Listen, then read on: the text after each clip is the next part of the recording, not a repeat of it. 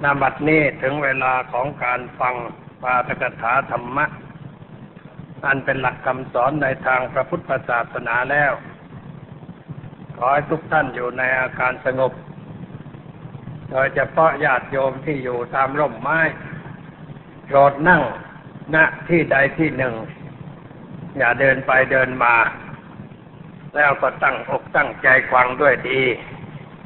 เพื่อให้ได้ประโยชน์ จากการฟังตามสมควรแก่เวลา พวกเราทั้งหลายที่มาวัด บางท่านก็มากันหลายปีแล้ว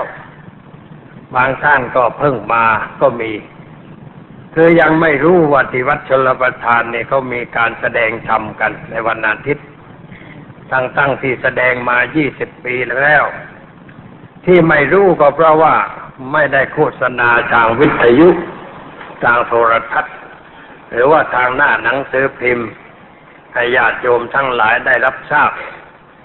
จึงยังไม่ทราบเมื่อมาแล้วจึงรู้ว่าที่วัดนี้เขามีอะไรกันบ้าง ก็ควรจะได้ไปบอกกล่าว แก่เพื่อนฝูงมิตรสหาย ที่ยังไม่รู้ให้รู้ให้เข้าใจ ที่ยังไม่มาก็ให้มากัน เพื่อจะได้มาทำความเข้าใจกันในเรื่องธรรมะ เพราะการมาวัดนั้นมีจุดหมายสำคัญยิ่งใหญ่ อยู่ที่มาเพื่อการศึกษาธรรมะ อันเป็นหลักคำสอนในทางพระพุทธศาสนา เพื่อให้เกิดความรู้ความเข้าใจชัดเจนถูกต้อง จะได้ทำลายความหลงผิดความเข้าใจผิด ความเชื่อที่งมงาย ที่เรารับไหว้เพราะไม่ได้เรียนให้หายไป ตั้งแต่เกิดมาจนกระทั่งเป็นผู้ใหญ่ เราได้รับอะไรไว้เยอะคือรับกันมาตามธรรมเนียม ตามขนบประเพณีที่ทำกันอยู่ในครอบครัว หรือตามที่ต่างๆที่ทำกันทั่วๆไป นั่นเป็นการทำอะไรทำตามกันมา โดยไม่ได้มีการศึกษา ไม่ได้ใช้ปัญญาพิจารณาในเรื่องนั้น ๆ ซึ่งมันค่อนข้างจะเป็นเรื่องงมงายอยู่ ผลประโยชน์ที่จะเกิดแก่ผู้ปฏิบัติก็มีน้อยไป ยังไม่เข้าถึงเนื้อแท้ของพระศาสนา เพราะฉะนั้นการมาวัดของเรา จึงควรจะถือหลักไหว้เป็นเบื้องต้นว่า เรามาวัดเพื่อการศึกษา หรือว่ามาวัดมาโรงเรียนเช่นมาวันอาทิตย์เนี่ยก็คือมาโรงเรียนวันอาทิตย์ เป็นโรงเรียนสำหรับผู้ใหญ่หนุ่มสาวทั่วไป เป็นการเรียนเรื่องธรรมะ เรียนเรื่องธรรมะก็คือเรียนเรื่องชีวิตของเราเอง เพื่อให้รู้ว่าชีวิตคืออะไร สิ่งที่เกิดขึ้นในชีวิตคืออะไร มันมาจากอะไร เราควรจะแก้ไขสิ่งนั้นในรูปใด เรื่องนี้เป็นเรื่องจำเป็น ที่เราจะต้องเรียนต้องศึกษาให้เกิดความรู้ความเข้าใจไว้ อีกประการหนึ่งจะได้รู้ถูกต้อง ว่าคำสอนการปฏิบัติในพระพุทธศาสนานั้นเป็นอย่างไร ที่ถูกมันเป็นอย่างไร ที่ไม่ถูกมันเป็นอย่างไร เพราะความรู้พื้นฐานของพุทธบริษัทในบ้านเรานั้น ไม่ใช่ความรู้ที่เกิดขึ้นจากการศึกษาเล่าเรียน แต่เป็นความรู้ที่รับกันมาเรื่อยๆ ตั้งแต่สมัยโบราณ ถูกบ้างผิดบ้าง งมงายบ้าง ถูกต้องตามเหตุผลบ้างปนกันไป ยุ่งกันไปหมด ไม่รู้ไม่เข้าใจว่าอะไรเป็นอะไรเมื่อวานนี้ไปเทศที่บ้านหนึ่งแถวบางซื่อ เจ้าของบ้านมุ่งหมายเพื่อให้เด็กๆได้ฟังเทศแล้วก็มีคนผู้ใหญ่ คนผู้หญิงอายุสักห้าสิบปีเห็นจะได้พอเทศจบแล้วก็เข้ามาว่า หลวงพ่อช่วยเป่าหัวให้ดิฉันหน่อย แล้วบอกว่าเป่าแล้ว เป่ามาตั้งเกือบชั่วโมงแล้วไม่เป่าแล้วเมื่อไรเพราะว่าที่สอนนั่นแหละคือเป่าอะสอนธรรมะนั่นคือเป่าหัว เป่าลงไปในหัวใจในสมองให้เกิดปัญญา แกก็บอกว่ามันไม่ค่อยดีหมู่นี้โชคมันไม่ค่อยดี อยากให้หลวงพ่อช่วยเป่าให้หายโชคดีโชคร้ายซะหน่อย บอกว่าเป่ามันก็ไม่หาย ถ้าเราทำไม่ถูก เมื่อใดเราคิดถูกพูดถูกแล้วมันก็ดีขึ้น เรียบร้อยขึ้นพูดกับแกอย่างนั้น ก็แกก็คงจะไม่เข้าใจอะไรเท่าใดหรอกเพราะว่าพื้นฐานไม่ได้อยู่ที่เรื่องปัญญา พื้นฐานศาสนาของแกอยู่ที่ความขลังความศักดิ์สิทธิ์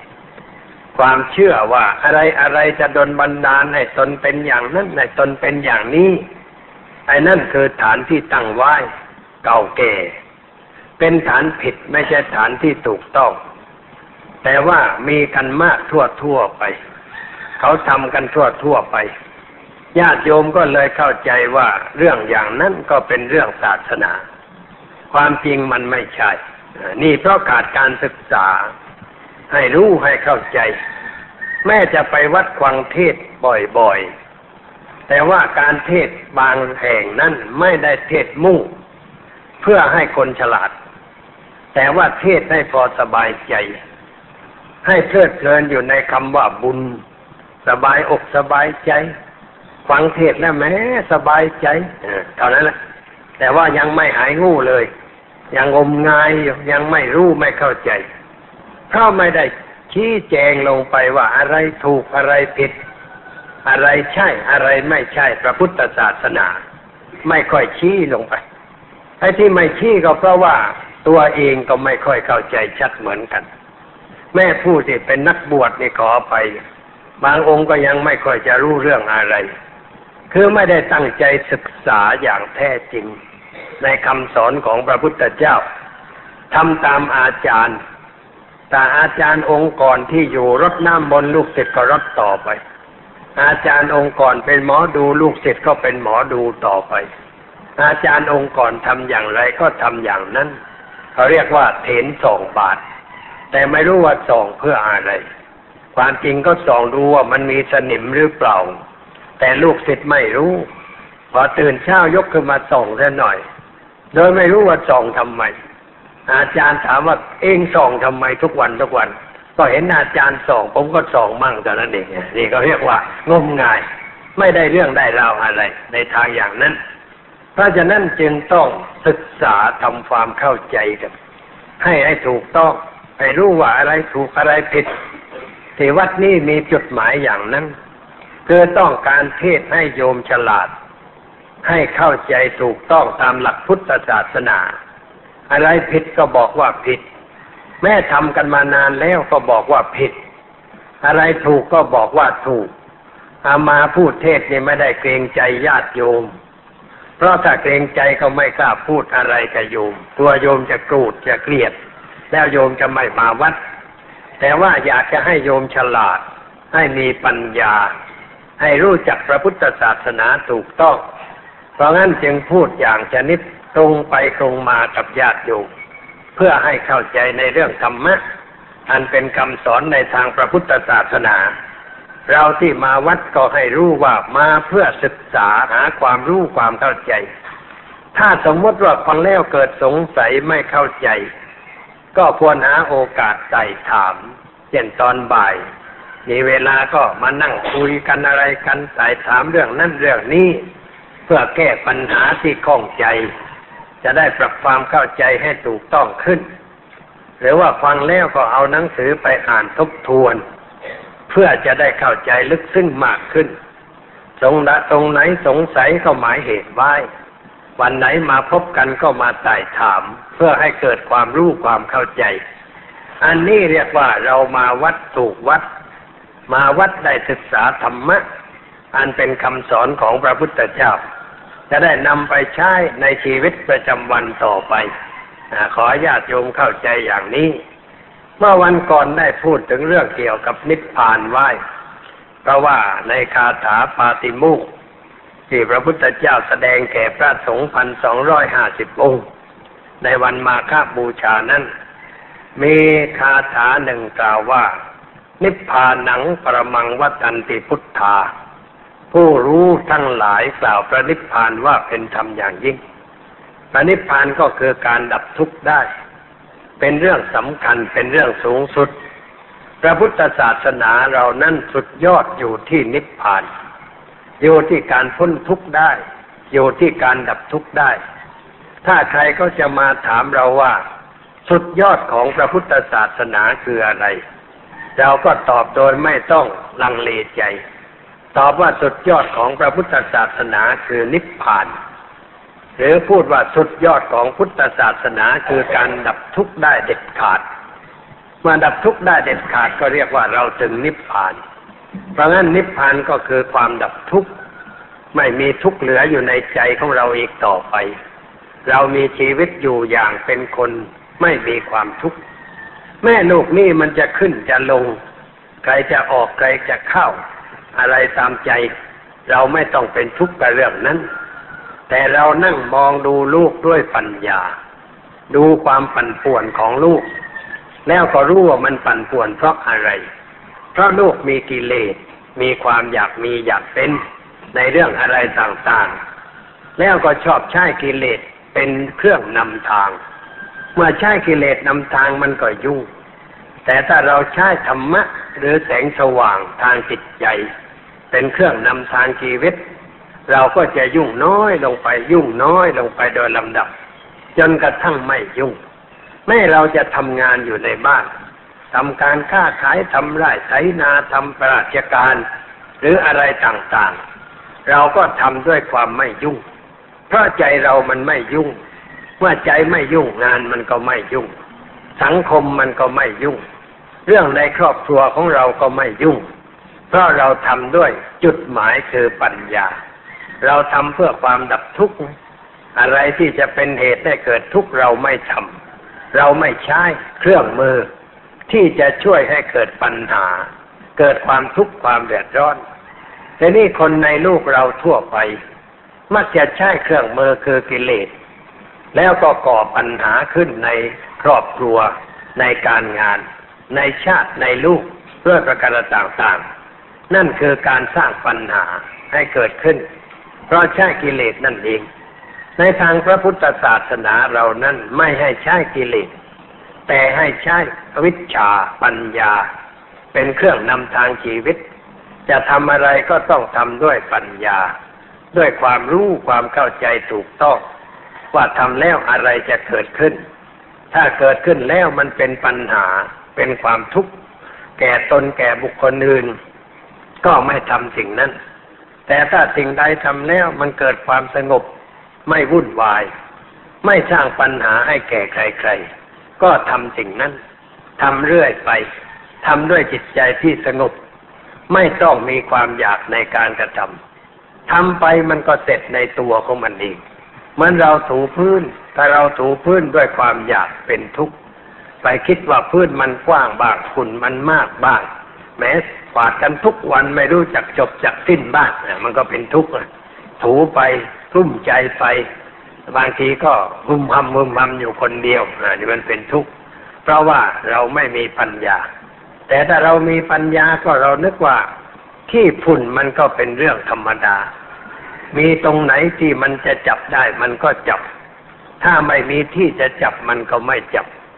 ถ้ามันจับมากเราก็ต้องกวาด เรากวาดมันก็เพื่อให้สะอาด แต่สะอาดแล้วมันก็มาจับอีก เราก็ต้องกวาดมันอีก เพราะเรามีหน้าที่จะต้องกวาดบ้าน มีหน้าที่ถูบ้านให้สะอาดให้เรียบร้อย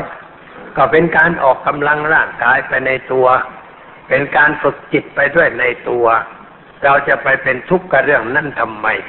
เราก็ทำไปตามหน้าที่ของเรา อันนี้เรื่องเห็นง่าย เรื่องอื่นก็เหมือนกัน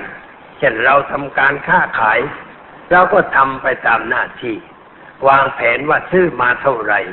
เราควรจะขายเท่าไหร่ ได้กำไรสักเท่าไหร่ เอาน้อยๆไม่ต้องเอามากเกินไป เอาน้อยเนี่ยมันได้มาก ถ้าเอามากมันจะได้น้อยทำไมได้น้อย เพราะคนก็เบื่อว่าเราขายแพงเลยเขาไม่อยากจะเข้าร้านเราต่อไป เราก็ได้น้อย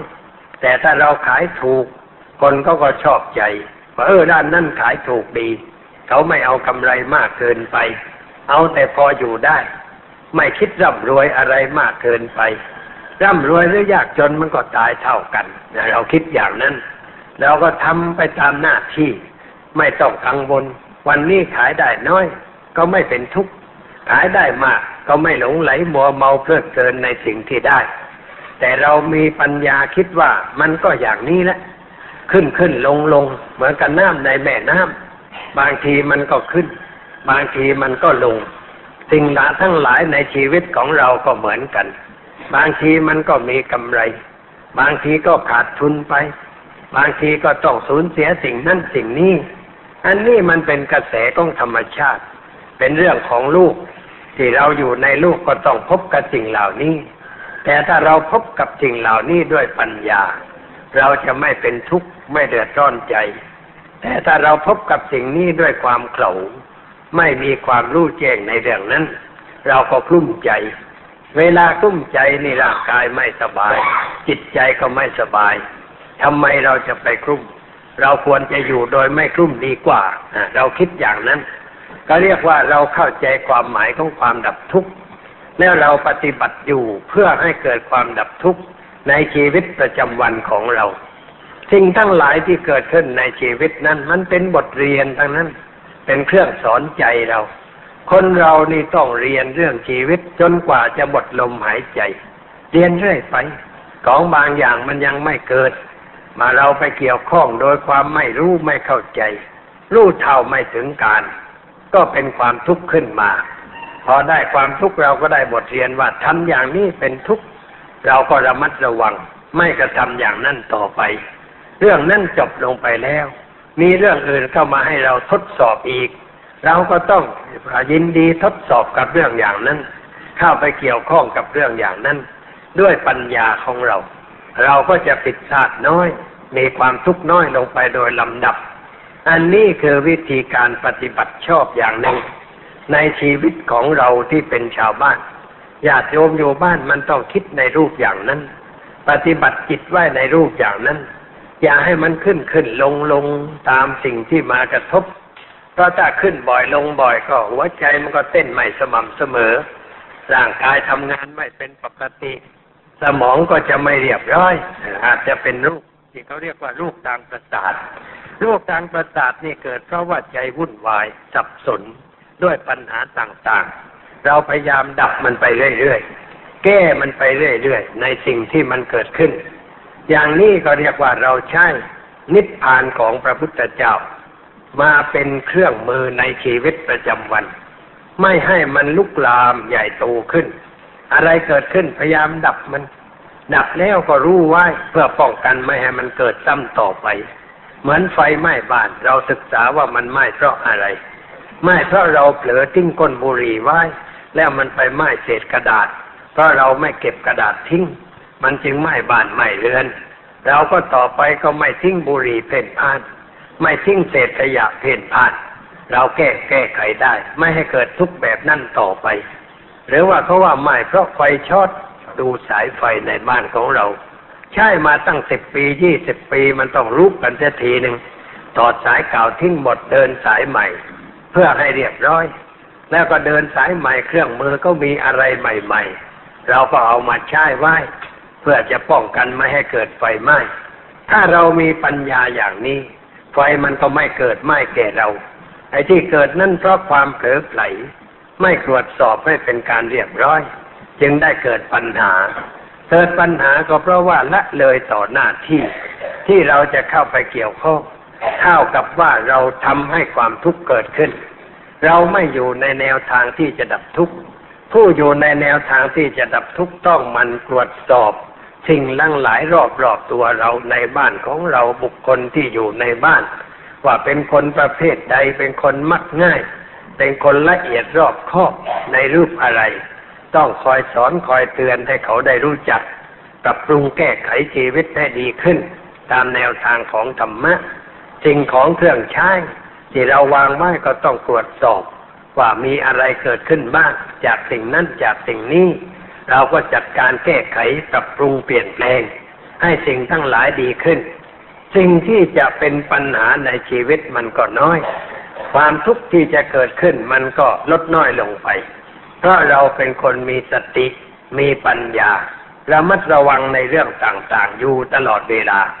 ชีวิตก็จะดีขึ้น บทเรียนทั้งหลายที่เราได้รับมันคอยสอนเราเตือนเรา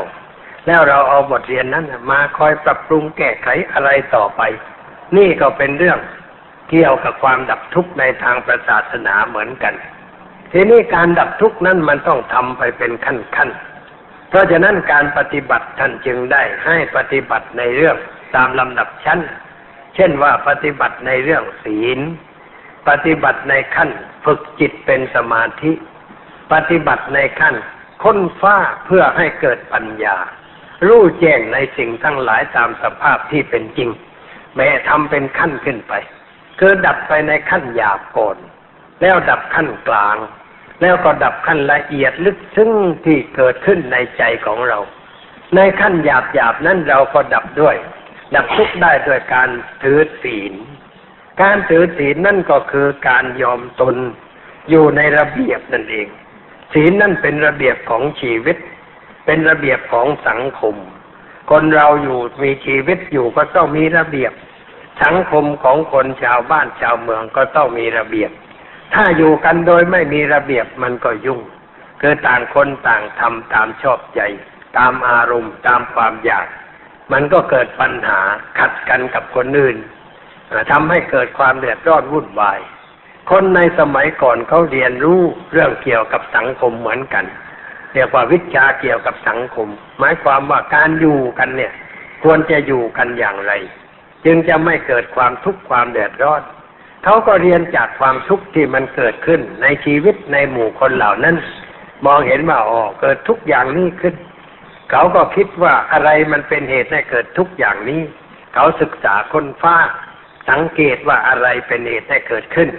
ก็เอาเรื่องนั้นมาวางขึ้นเป็นกฎเป็นระเบียบ ว่าอย่าทำอย่างนี้กัน เราจึงจะอยู่กันด้วยความสบาย ยกตัวอย่างเช่นว่าการเบียดเบียนกันนี่มันเกิดความทุกข์เบียดเบียนกันในเรื่องร่างกายทำร้ายร่างกายกันฆ่าควันกัน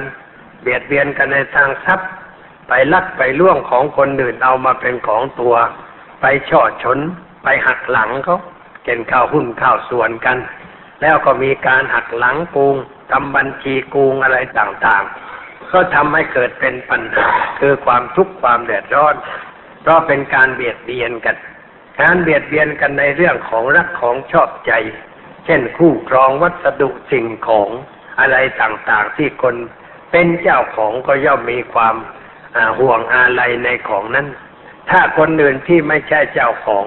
มาเอาไปใช้ มาแตะมาต้องมาทำให้เสียหาย เจ้าของก็มีความทุกข์ เขามองเห็นว่าการทำอย่างนั้นเป็นทุกข์ก็เลยตั้งเป็นกฎขึ้นเพื่อความดับทุกข์ว่า เราในหมู่เรานี่ต่อไปจะอยู่อย่างคนมีศีล คือเราจะไม่ฆ่ากัน ไม่เบียดเบียนกันในทางร่างกายชีวิต เราจะไม่เบียดเบียนกันในทางทรัพย์สมบัติ เราจะไม่เบียดเบียนกันในทางคู่ครอง เราจะพูดจากันด้วยคำจริงคำบ่อนหวานสมานสามัคคีมีประโยชน์ เราจะไม่เสพของมึนเมา อันเป็นเหตุให้เสียสติเสียปัญญา แล้วอาจจะทำอะไรผิดพลาดเสียหายเกิดขึ้นในชีวิต เขาก็ตั้งเป็นกฎเป็นเกณฑ์ขึ้น กฎเหล่านี้ไม่ได้ตั้งทีเดียว ไม่ใช่นั่งประชุมแล้วก็เขียนเป็นธรรมนูญขึ้นว่าอย่าฆ่าอย่าลักอย่าประพฤติผิดในการอย่าพูดโกหกอย่าดื่มของมึนเมา ไม่ใช่ตั้งอย่างนั้น ตั้งขึ้นตามเหตุการณ์ เมื่อมีเหตุการณ์อะไรเกิดขึ้นแล้วมันก็เป็นความทุกข์เป็นความเดือดร้อนในสังคม เขาก็ตั้งบัญญัติขึ้นว่าต่อไปนี้ เราอย่าได้ประพฤติในรูปอย่างนี้ แล้วมีอะไรเกิดขึ้นเขาก็ห้ามว่าอย่าประพฤติกันในรูปอย่างนี้ มันก็ค่อยเพิ่มขึ้นเป็นศีลห้าขึ้นมา เป็นหลักเบื้องต้นสำหรับความดับทุกข์ในชั้นหยาบหยาบเพราะคนเรามีความทุกข์เพราะเรื่องการเบียดเบียนกัน กลัวเขาจะฆ่า กลัวเขาจะตีนี่เป็นความทุกข์ กลัวเขาจะมาลักสิ่งของของเราไป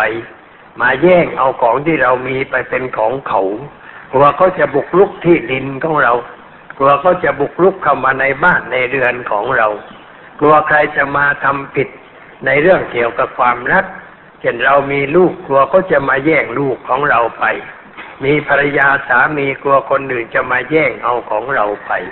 มันก็เป็นความทุกข์ทางนั้น จึงได้ให้ถือเป็นระเบียบเหล่านี้ขึ้น เป็นบัญญัติเบื้องต้นในหมู่มนุษย์ทั้งหลาย ถ้าพูดกันไปแล้วศีลห้าเนี่ยมันเป็นฐานของศีลทั้งหลายทั้งปวง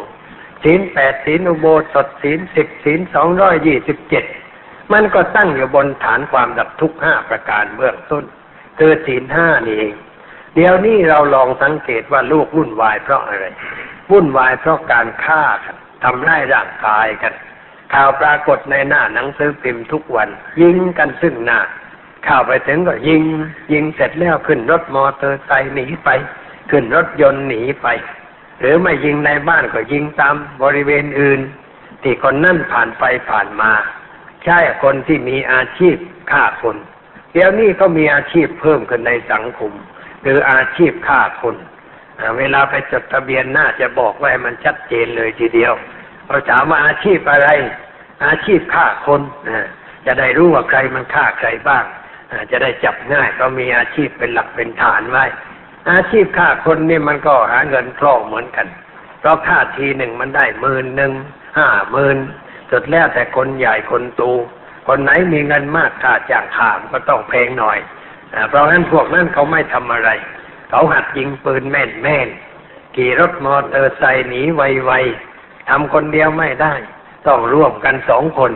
หรือบางทีอาจจะถึงสามช่วยกันไปทำงาน ไปสังเกตการว่าคนนั้นเดินผ่านทางไหนบ่อยๆใครที่กลัวเขาฆ่าอย่าไปทางเดียวบ่อย ๆ วันนี้เดินทางนี้ส่งนี้ไปทางนู่นต้องเลยนะมันหลายเส้นทางหน่อย อย่าให้เขาดักทูกนะเหมือนกับนกนะถ้ามันบินทางเดียวก็เรียวดักง่าย แต่ถ้ามันบินหลายทางไม่รู้จะดักทางไหน คนเราก็มันมีถนนหลายสาย ออกหน้าบ้านบ้าง ออกหน้าบ้านหลังบ้านบ้างเนี่ยเวลาไปไหนมาบางทีก็มาเข้าหลังบ้านถ้ามีถนนนะแต่ไม่มีถนนมันก็ลำบากเหมือนกันต้องเข้าหน้าบ้าน มันมาดักอยู่หน้าบ้านเพราะประตูบ้านเราปิดกันไว้พอรถมาก็ต้องพูดป้าให้คนมาเปิดประตูกำลังรอนะไอ้นั่นจ้องมาพอดีเปรี้ยงเปรี้ยงเขา เลยก็ไม่ต้องข้าวบ้านย่าทะเบียนไปนิติเวชเลยอย่างนี้มันก็วุ่นวายทำให้เกิดความทุกข์ในชีวิตประจำวัน เวลานี้คนไปไหนมาไหนนี่เป็นทุกข์นั่งรถไฟก็เป็นทุกข์กลัวคนจี้คนปล้นกระบวนรถไฟ นั่งรถทัวร์ก็เป็นทุกข์กลัวขโมยจะปล้นที่รถทัวร์นั่งเรือบินก็เป็นทุกข์กลัวจะมีไฮเจ็คคือจี้เรือบิน ซึ่งมันจี้กันบ่อยๆ เวลานั่งไปก็วุ่นวายใจมีความทุกข์ดูเหมือนว่าที่ไหนที่จะปลอดภัยไม่ค่อยจะมี อันนี้แหละเป็นความทุกข์พระพุทธเจ้าท่านจึงกัดว่า อัพยาปัจชังสุขังโลกีการไม่เบียดเบียนกันเป็นสุขในลูกอยู่ในลูกนี่ถ้าไม่มีการเบียดเบียนแล้วมันก็เป็นความสุข เป็นความสบาย เพราะไม่เบียดเบียนกัน แต่ถ้ามีการเบียดเบียนกันก็เป็นความทุกข์เป็นความเดือดร้อน เขาจึงหาทางให้คนดับความทุกข์เรื่องนี้ ด้วยการมาอยู่ในศีลกันเสียมาตั้งใจว่าเราจะแผ่เมตตา มีความรักต่อคนทุกคน เราจะไม่คิดได้ใคร เราจะไม่ทำใครให้เดือดร้อน เราจะเคารพในกรรมติดทรัพย์สินของคนอื่น เราจะพอใจแต่ในทรัพย์ที่เราหามาได้ เราใช้เท่าที่จำเป็น ไม่ใช่เกินจำเป็น อะไรไม่มีเราก็ไม่ใช่ ใช่เท่าที่ร่างกายต้องการ อย่าใช่เกินความต้องการสุรุ่ยสุร่ายฟุ่มเฟือยเราบังคับตัวเองให้พอใจอย่างนี้ถ้าเรามีคู่ครอง เราก็พอใจในคู่ครองของเรา ไม่ไปเที่ยวแสวงหาความสนุกนอกบ้าน แล้วก็ไม่ควรส่งเสริมให้มีเรื่องสนุกนอกบ้าน เช่นมีบาร์มีไนคลับ มีสถานอาบอบนวดอะไรต่างๆ มันส่งเสริมให้คนผิดศีลธรรม ให้คนทำชั่วทำเสีย แทนที่จะนิพพานคือดับทุกข์ในสังคมได้ มันดับไม่ได้ เพราะสิ่งเหล่านั้นมันยั่วยวนชวนใจ คนอยากจะไปเที่ยว อยากจะไปสนุก อยากจะไปทดลอง ไปแล้วมันก็ติดติดต้องไปบ่อยๆ เกิดเป็นปัญหาในครอบครัวเมื่อมีปัญหาขึ้นในครอบครัว ครอบครัวก็เป็นนรกไปคือมันร้อน ครอบครัวมันร้อน แม่บ้านร้อนใจ ลูกก็ปล่อยร้อนไปกับแม่บ้าน คนใช้ก็ปล่อยร้อนไปบ้านนั่นเป็นนรกบกไม้ทุกคนร้อนอกร้อนใจ อันนี้มันไม่ถูกต้อง เป็นการกระทำความผิด ไม่ดับทุกข์ไม่เดินทางไปสู่พระนิพพาน แต่ว่าเราเดินทางไปนอกทางที่จะไปหาความเดือดเนื้อร้อนใจ คนเราที่อยู่กันเช่นแต่งงานกันเมื่อเช้านี่ก็ไปงานแต่งงานคู่ เด็กมันเคยอยู่วัด แล้วมันก็เรียบร้อยขึ้นได้ไปเรียนต่ออะไรเช้าหน้า ก่อนนี่มันเหลวไหลจะไปไม่รอดแล้วมาเป็นนักเรียน แล้วเอามาบวชเนนบวชเนนแล้วก็เรียนเรียนอะไรไป ได้ไปเรียนลังกาเรียนอินเดียก็ได้ปริญญาดีขึ้น เวลานี้ได้ทำงานเป็นหลักเป็นฐาน ก็เลยแต่งงาน เวลาแต่งงานเขานิมนต์ไปก็บอกให้รู้ว่า ให้เราแต่งกันนี่เพื่อเป็นเพื่อน เป็นเพื่อนร่วมเดินทางไปสู่พระนิพพาน อยู่คนเดียวมันยุ่งใจ ไม่มีเพื่อนคู่คิดมิตรคู่เรือนก็เลยไปหาเพื่อนคนหนึ่งเอามาอยู่เป็นเพื่อนกัน เป็นเพื่อนแท้ เป็นเพื่อนที่ไว้วางใจ เป็นเพื่อนที่เป็นคนเดียวกัน ไอ้ที่เป็นคนเดียวก็ว่าใจมันใจเดียว ใจเดียวคือใจที่มีธรรมะถ้ามีธรรมะใจมันอันเดียวมันเหมือนกัน ถ้าใจมีกิเลสแล้วมันหลายใจมันไม่เหมือนกัน เช่นใจลูกใจโกรธใจหลง ใจริษยาใจพยาบาท แต่มันหลายใจ มันไม่เหมือนกัน แต่ว่าถ้าใจมีธรรมะใจเหมือนกันหมด ใจสะอาดเท่ากัน ใจสงบอยู่เหมือนกัน ใจก็มาอยู่เป็นเพื่อนกัน เป็นเพื่อนแท้เป็นเพื่อนที่ไว้วางใจ เป็นเพื่อนที่เป็นคนเดียวกันไอ้ที่เป็นคนเดียวก็ว่าใจมันใจเดียว ใจเดียวคือใจที่มีธรรมะถ้ามีธรรมะใจมันอันเดียวมันเหมือนกัน ถ้าใจมีกิเลสแล้วมันหลายใจมันไม่เหมือนกัน เช่นใจลูกใจโกรธใจหลงใจริษยาใจพยาบาทเนี่ยมันหลายใจ มันไม่เหมือนกัน แต่ว่าถ้าใจมีธรรมะใจเหมือนกันหมด ใจสะอาดเท่ากัน ใจสงบอยู่เหมือนกัน ใจก็สว่างอยู่เหมือนกันสองคนก็เหมือนคนเดียวสามคนก็เหมือนคนเดียวสิบคนก็เหมือนคนเดียว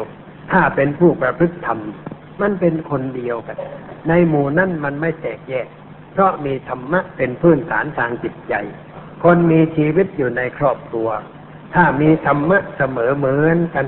เรียกว่ามีความเชื่อเหมือนกัน มีศีลเหมือนกัน มีปัญญาเท่าเทียมกัน มีน้ำใจเสียสละเท่าเทียมกัน พอดับทุกข์ได้ อยู่ครองเรือนโดยไม่ต้องเป็นทุกข์ไม่ต้องเป็นทุกข์บางแง่บางมุมแล้วถ้าฉลาดยิ่งกันไปกว่านั้น ทุกข์มันก็ไม่เกิด อยู่กันสบาย ไม่สร้างปัญหา ไม่ต้องเดือดร้อนวุ่นวาย ไม่ต้องเป็นโรคประสาท เพราะธรรมะเข้าไปคุ้มครองเข้าไปรักษาแนะนำเขาอย่างนั้น ให้รู้ว่าเราแต่งงานกันนี้เพื่อความดับทุกข์ไม่ใช่แต่งงานเพื่อเรื่องอื่นไอ้เรื่องอื่นนั่นมาเรื่องเล็ก แต่เรื่องใหญ่คือเรื่องความดับทุกข์อยู่คนเดียวไม่มีเพื่อนคู่คิด เลยไปหาเพื่อนมาช่วยกันคิดอีกสักคนหนึ่งแล้วก็สัญญากันว่าจะอยู่กันจนแก่จนเฒ่า ถือไม้เท้ายอดทองตะบองยอดเพชรอะไรก็ว่ากันไปอย่างนั้นก็ต้องมีธรรมะเป็นพื้นฐาน มีหลักนิพพานอยู่ในใจ ว่าเราจะอยู่กันเพื่อความดับทุกข์อันนี้อะไรมันจะเกิดเป็นทุกข์ขึ้นในครอบครัว เราไม่ทำสิ่งนั้น อะไรจะเป็นทุกข์ขึ้นในสังคม เราไม่ประพฤติสิ่งนั้น ก็เรียกว่าเรามีศีลขั้นต้น มีแต่ศีลคือศีลห้าเป็นประจำนิสัย ประจำจิตใจ มันก็ปลอดภัยแล้ว ญาติโยมลองคิดดูคนถือศีลหน้าเนี่ยมันปลอดภัยนะไม่ฆ่าใครไม่ลักของใคร ไม่ประพฤติผิดลูกเมียใคร ไม่พูดโกหกหลอกลวงใคร ไม่พูดคำหยาบให้ใครกระทบกระเทือนน้ำใจ ไม่พูดยุยงใครให้แตกกัน แต่ไปพูดให้คนรักกันให้สามัคคีกัน ให้หันหน้าเข้าหากัน แล้วก็ไม่เสพของมึนเมา อันเป็นเรื่องไม่จำเป็นงดจากการสูบบุหรี่งดดื่มเหล้า งดดื่มเบียร์งดสูบอะไรทุกประเภทซึ่งเป็นของมึนเมา คิดดูว่ามันจะเป็นสุขหรือไม่ ชีวิตจะเรียบร้อยหรือไม่ เราลองพิจารณา พิจารณาแล้วเห็นว่านี่แหละฐานของชีวิตละเราตั้งฐานเพื่อความดับทุกข์ไว้ตรงศีลห้านี้ก่อนพอเรามีฐานนี้ขึ้นแล้ว เรายืนอยู่บนฐานมั่นคง เหมือนกับเราสร้างบ้านตอกเข็มมั่นคง เข็มคอนกรีดลึกบั่นคง ไม่หวั่นไหวไม่โยกโครง เราสร้างตัวอาคารสูงใหญ่ก็ได้ แต่ถ้ารากฐานไม่มั่นคงก่อสร้างขึ้นมันก็เอียงไปสุดไป บางทีมสุดพร้อมกันลงบุ๊บลงไปเลย เหมือนกับสีแยกข้อหัวมาหลายปีมาแล้ว มันลงไปตั้งตึกทั้งหลังเลย นั่นแปลว่าฐานไม่ดี ในชีวิตคนเรานี่ก็เหมือนกัน ถ้าฐานไม่มี มันก็เอียงขวาเอียงซ้ายเอียงหน้า เอียงหลัง พังลงไปจมดินลงไปเลย เพราะไม่มีฐาน ราะงั้นการที่จะดับทุกข์เนี่ยเราต้องตั้งฐานเบื้องต้น คือศีลห้าประการนี้ไว้ก่อน เป็นหลักประจำจิตใจ ลูกเล็กเด็กน้อยเราก็ต้องสอนให้เขาหัดถือศีลไปตั้งแต่เบื้องต้น แม้จะไม่สมบูรณ์ แต่ให้ถือถือไว้ ให้รู้จักศีลไว้ ให้เห็นคุณค่าของศีลไว้ ให้เห็นประโยชน์อานิสงส์ของศีลว่ามันดีอย่างไร เด็กนั้นก็จะไม่สร้างปัญหาให้เกิดขึ้นแก่พ่อแม่ ไม่เบียดเบียนพ่อแม่ ถ้าทำให้แพ่พ่อแม่เดือดร้อนก็ผิดศีลเช่นเราบอกให้ลูกรู้ว่าใช้สตังเปลืองนี่เบียดเบียนพ่อแม่ทำให้พ่อแม่ต้องเดือดร้อน เพราะข้าวของมันแพง เราต้องใช้อย่างประหยัด ไม่ให้สิ้นเปลืองมากเกินไป อะไรที่ไม่ควรเสียอย่าเสียอะไรไม่ควรทิ้งก็อย่าไปทิ้งจะเป็นสมุดดินสออเครื่องใช้ไม้สอยเสื้อผ้า ให้รู้จักประทนุถนอม รู้จักรักษา อย่าทำลาย แต่ยังใช้ดอกก็ให้ใช้ไป แม้ว่าต้องปะต้องชุนก็ไม่ต้องไปขายหน้าใคร ว่าเราใช้ผ้าอย่างนี้เพราะเราเป็นคนดี เราไม่สุรุ่ยสุร่ายเราควรยิงว่าเรานี่เป็นคนดี เราเป็นคนรู้จักประหยัด เราเป็นคนมีธรรมะ เราเป็นลูกศิษย์ของพระพุทธเจ้า เราจะไม่ขายหน้าใครในเรื่องการใช้ผ้าอย่างนี้ หรือว่าใช้ของอย่างนู้นอย่างนั้นอะไรต่างๆ เรามีความภูมิใจว่าเราประพฤติธรรมใจมันก็สบาย แต่นี่สังคมเรามันไม่อย่างนั้น แข่งขันกันในความภูมิเฟยสุรุ่ยสุร่ายนั่นคือไม่เดินไปสู่ความดับทุกข์แต่เดินไปสู่ความก่อทุกข์เพิ่มเชื้อเพลิงให้แก่กิเลสตัณหา ก็เพิ่มความทุกข์ให้แก่ตัวเองมากขึ้น ไม่รู้จักดับทุกข์ไม่รู้จักเข้าไปหาสิ่งที่เย็นที่สงบก็เกิดปัญหาเรื่อยไป ในครอบครัวในสังคม ตลอดจนถึงในประเทศชาติของเรา มันเป็นปัญหานี่เป็นพื้นสำคัญเพราะฉะนั้นเราเริ่มต้นโดยการขูดเกลาฝ่าความทุกข์รือดับทุกข์ด้วยการมีศีลคือศีลห้าเมื่อถือศีลห้านี่มันยังไม่บริสุทธิ์เท่าใด เราต้องเพิ่มไปถือศีลอุโบสถ ถือศีลอุโบสถนี่คือทำให้ศีลห้าสมบูรณ์ขึ้น เป็นการดับทุกข์ที่สูงขึ้นไปอีกหน่อย พระอุโบสถนั่นเป็นการประพฤติพรหมจรรย์พรหมจรรย์นะหมายถึงอะไร พรหมจรรย์หมายถึงว่า มีชีวิตอย่างพรหมะอย่างพรหมพรหมน่ะคือผู้บริสุทธิ์ว่าความบริสุทธิ์เรียกว่าเป็นพรหมอันนี้พรหมนั่นจะไม่มีความหมกมุ่นมัวเมาในเรื่องความสนุกสนาน ความเพลิดเพลินทางเนื้อทางหนัง ไม่สนใจในเรื่องกามคุณ เรียกว่าพรหมจรรย์ เราถือเป็นข้างข้างข่าวข่าวก็ได้ เช่นวันพระ เราชวนกันถือพรหมจรรย์อยู่ในบ้านทุกคนเอาวันนี้วันพระเรามาถือพรหมจรรย์กัน เราไม่กินอาหารมื้อเย็นกัน ไม่กินกันทุกคนเว้นไว้แต่เด็กเล็ก ๆ มันยังกินนมกินอะไรมันกินไป แต่ถ้าโตแล้วหัดหัดให้เกิดความอดทน ให้เกิดการบังคับตัวเอง ให้เกิดการอดอะไรเสียบ้าง เป็นการฝึกอด ประเทศอินเดียก็ฝึกมากเรื่องนี้ เขามีบ่มาก ปีหนึ่งเขามีหลายวัน เดือนหนึ่งบางทีตั้งสามวันสี่วัน หยุดเพราะเรื่องนั้น เพราะเรื่องนี้ไม่กินอาหารกัน ทั้งบ้านไม่มีใครกิน เว้นแต่เด็กตัวน้อยๆ ไม่หุงหาอาหารเลย เขาก็อยู่กันได้ ชีวิตเขาจึงอยู่กับศาสนา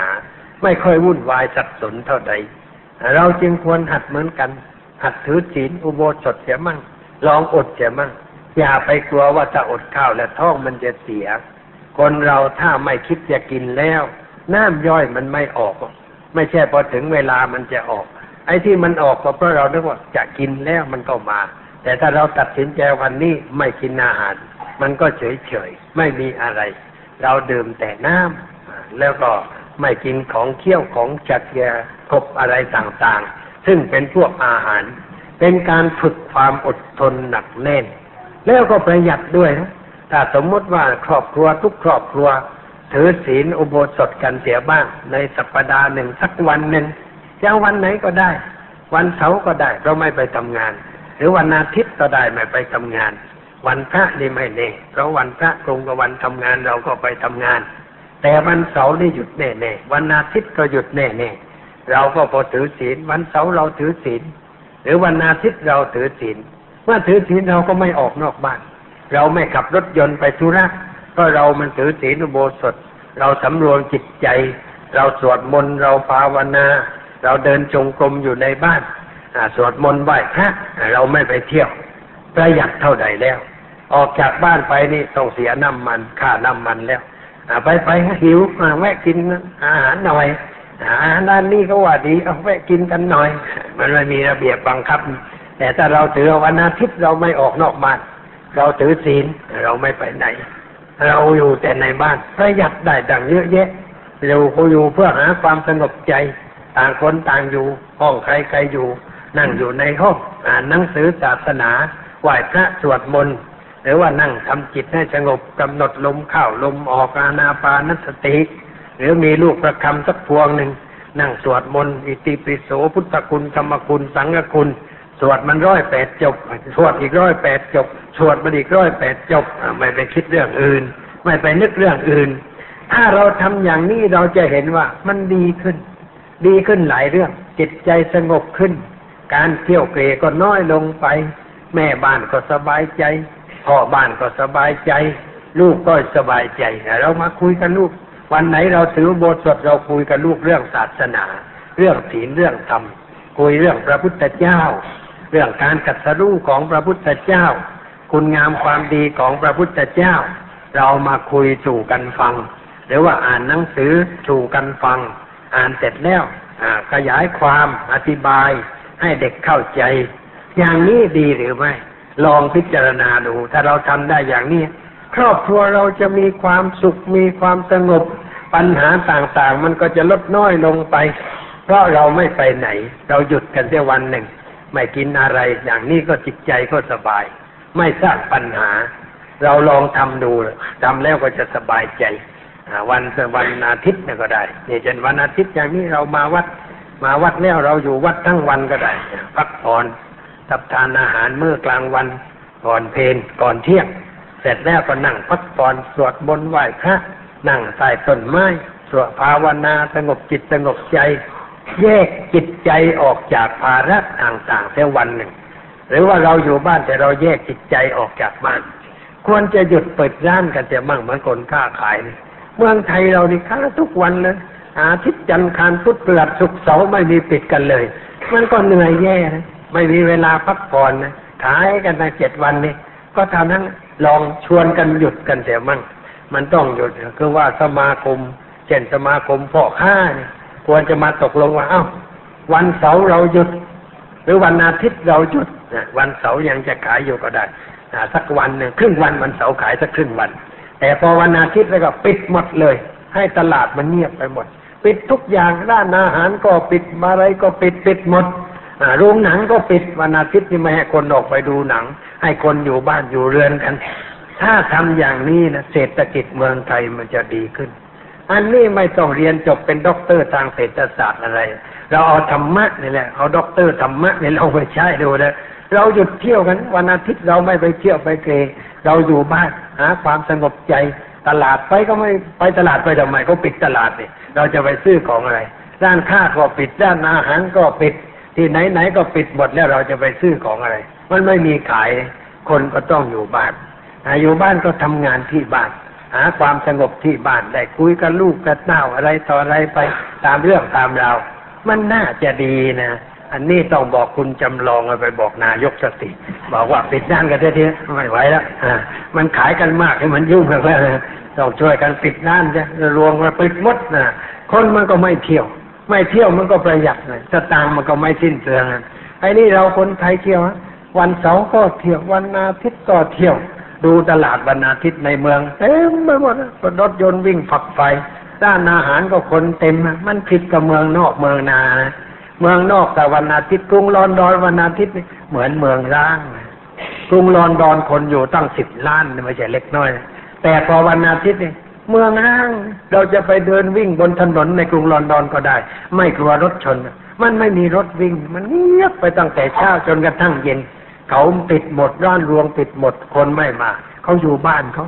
คนในเมืองถ้าจะไปก็อู้ไปนอกเมือง ไปเสวหาอากาศสดชื่น ตามนอกเมืองไกลออกไป เขาไม่เข้ามาในเมืองเขาหยุดงานหยุดการ มันดีนะอย่างนี้ เมืองไทยเราไม่ได้ทำกัน มันน่าจะทำกันในตอนนี้ เดี๋ยว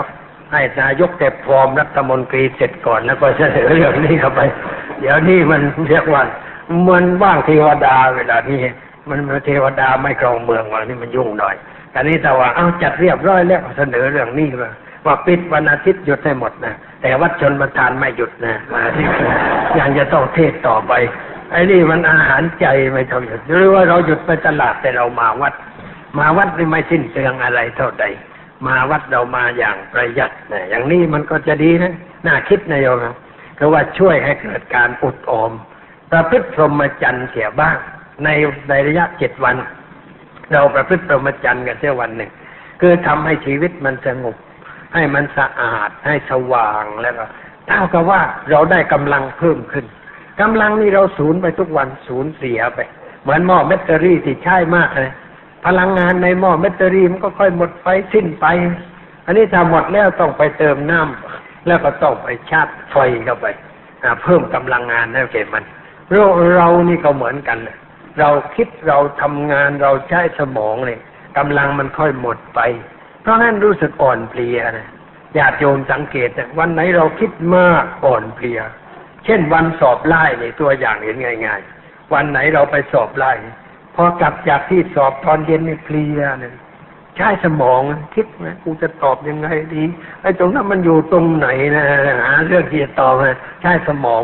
รู้สึกอ่อนเพลีย ตอนเย็นนี่คือกำลังงานมันสิ้นไปมาก แล้วก็ไม่มีการพักก็ไม่ได้ญาติโยมที่ทำงานก็เหมือนกัน จะทำราชการก็ตามพ่อค้าอะไรก็ตาม เราต้องนั่งคิดนั่งวางแผนทำงานอยู่ตลอดเวลาไม่ได้พักผ่อนเลย นี่เราก็มาถึงว่าวันอาทิตย์เราหยุดกันจะหมด แต่หยุดด้านเดียวมันก็ไม่ได้ด้านอื่นไม่หยุดมันเสียเปรียบกันนะทำไมไม่เสมอภาคในสังคม จึงต้องวางระเบียบว่า วันอาทิตย์หยุดทุกร้านหมดอ่าอย่างนี้ก็สบายใจ ประเทศลังกาก็หยุดนะวันพระนี่ก็หยุดหมดเลยไม่มีคนไปตลาด แต่คนไปวัดกันเขาไปถือศีลเขาไปฟังธรรมไปนั่งสงบจิตสงบใจเขาทำอย่างนั้นเท่ากับว่าไปชาร์จ แบตเตอรี่คือกำลังภายใน แล้วจะได้เอามาใช้ประกอบหน้าที่การงานต่อไป นี่ประโยชน์ของการประพฤติพรหมจรรย์ให้เขามาอยู่สงบ จะได้รู้จักตัวเอง จะได้พิจารณาตัวเอง จะได้ปรับปรุงแก้ไขตัวเอง อะไรบกพร่องไม่ดีไม่งามก็จะแก้ไข ก็บวชเพื่อความดับทุกข์เหมือนกัน ไม่ใช่เรื่องอะไร เพราะฉะนั้นคำขันนะสมัยก่อนก็ขานว่า สัพพทุกขานิสรณานิพพานะสัจจิกรณัตถายะเอตังกาสาวังคสัตวาปภาเชตมังพันเต เพื่อทำความดับทุกข์ให้แจ้ง เพื่อทำพระนิพพานให้แจ้ง ท่านจงเอาผ้านั้นให้ข้าพเจ้านุ่งห่มเพื่อเป็นนักบวชในพระพุทธศาสนาเนี่ยเขาบวชเพื่อดับทุกข์ไม่ใช่เพื่ออะไร บวชสิบห้าวันก็เพื่อดับทุกข์เป็นการดับทุกข์ต่อต่อไปด้วย บวชสามเดือนก็เพื่อความดับทุกข์เรียนรู้คือบวชมาบวชเรียนรู้ว่าเราจะดับทุกข์ได้อย่างไร ทุกข์มันเกิดจากอะไร และอะไรเป็นเหตุให้เกิดทุกข์ขึ้น และจะดับได้อย่างไร ให้รู้ให้ชำนาญท่องแท้วออกไปอยู่บ้านก็จะได้ประจนกับปัญหาเกิดความทุกข์ที่จะเกิดขึ้น เราได้เรียนรู้วิธีไว้แล้ว เรามาซุ่มซ่อมอยู่ที่วัดแล้วพอออกไปขึ้นเวทีลูกเราก็สู้ได้ ราะเราเข้าใจว่าอะไรเป็นอะไรถูกต้อง นี่ก็เรียกว่ามุ่งความดับทุกข์เป็นเรื่องใหญ่ ประพฤติพรหมจรรย์เพื่อแก้ไขปัญหาชีวิต เพื่อความดับทุกข์ดับร้อน ถ้าเราไม่บวชอย่างนั้นเช่นว่าไม่บวชโกนหัวขูดคิ้วนุ่งเหลืองงมหลวง แต่เรามาพักอยู่วัดเสียบ้างเช่นว่ารู้สึกว่ามันไม่ค่อยจะดีมาบอกว่าผมอยากจะมาพักอยู่วัด ถือศีลประพฤติพรหมจรรย์สักเจ็ดวันสักสิบห้าวันไม่เป็นไร มาบอกกุฏิให้หลังเลยเอาไปอยู่กุฏินั่นแล้วเวลาพระทำวัดก็ไปทำด้วย พระสวดมนต์ก็ไปสวดด้วย ไปนั่งฟัง เวลาพระนั่งสงบจิตก็ไปนั่งสงบจิตภาวนา คุยธรรมะกับพระทำใจให้สงบ ครบแล้วอะไปสู้กับลูกต่อไปอะมันก็ดี ไม่มีอะไรเสียหาย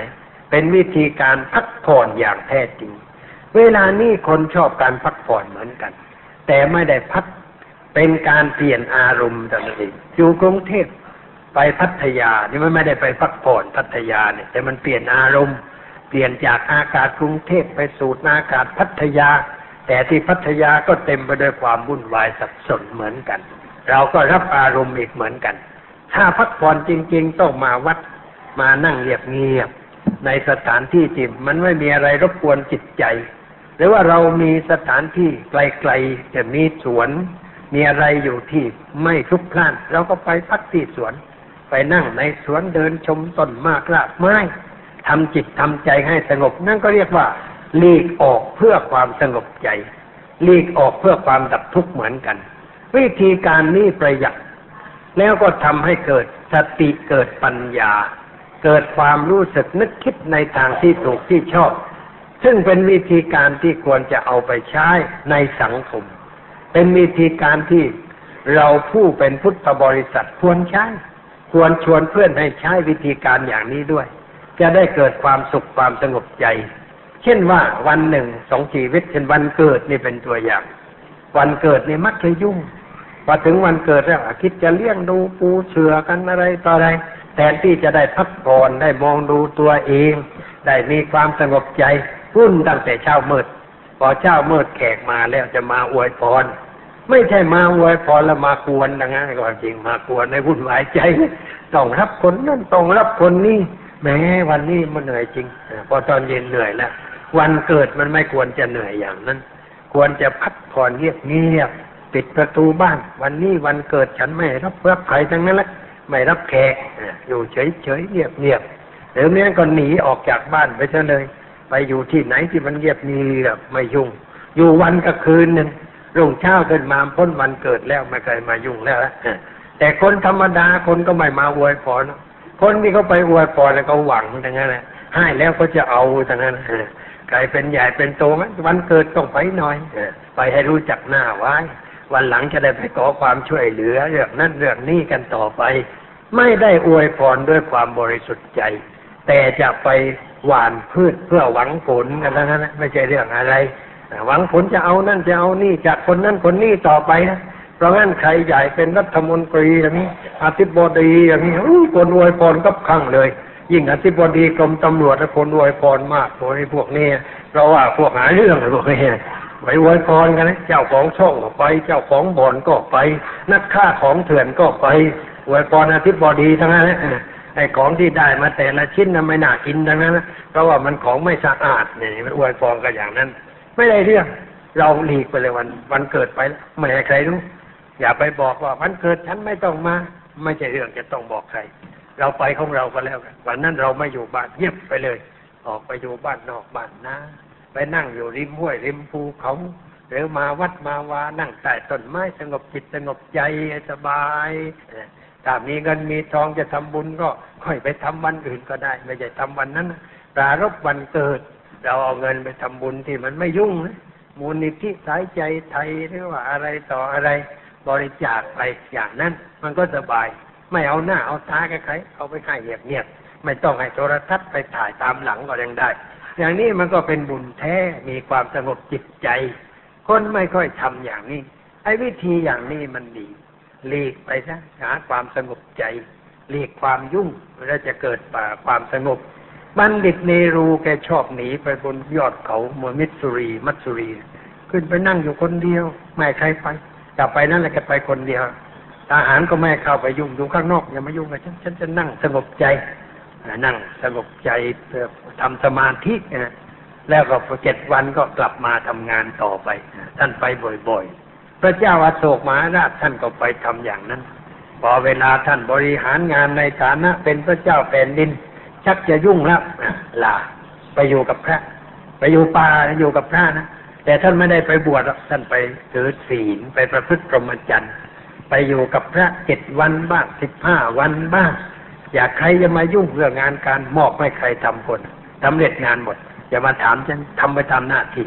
ครบสิบห้าวันท่านก็ออกมา สดชื่น มีชีวิตสดชื่นสบายใจ คนเรามันต้องมีการพักผ่อนทางจิตวิญญาณ ถ้าไม่มีการพักผ่อนเสียเลย เราจะเหนื่อยมาก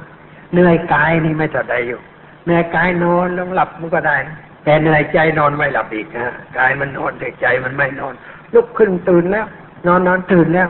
ไม่หลับกระสับกระส่ายเพราะใจมันไม่สงบใจมันเหนื่อยนี่เราต้องให้ใจสงบ อย่าให้ใจเหนื่อย เหนื่อยกายไม่ไม่มาไม่มาไม่หนักเหนื่อยใจหนักเพราะงั้นต้องแก้ความเหนื่อยใจด้วยการพักผ่อนในแง่ธรรมะสวดมนต์ภาวนาสงบจิตสงบใจ อย่างนี้จะเป็นการถูกต้องมากกว่า ในเรื่องที่จะสิ้นเปลืองในเรื่องไม่เป็นเรื่อง ก็เรียกว่าเรามุ่งไปสู่นิพพาน คือดับทุกข์ในชีวิตประจำวัน ด้วยการประพฤติพรหมจรรย์อันนี่แง่หนึ่งอ่าสำหรับวันนี้ก็ขอยุติไว้เพียงเท่านี้ก่อน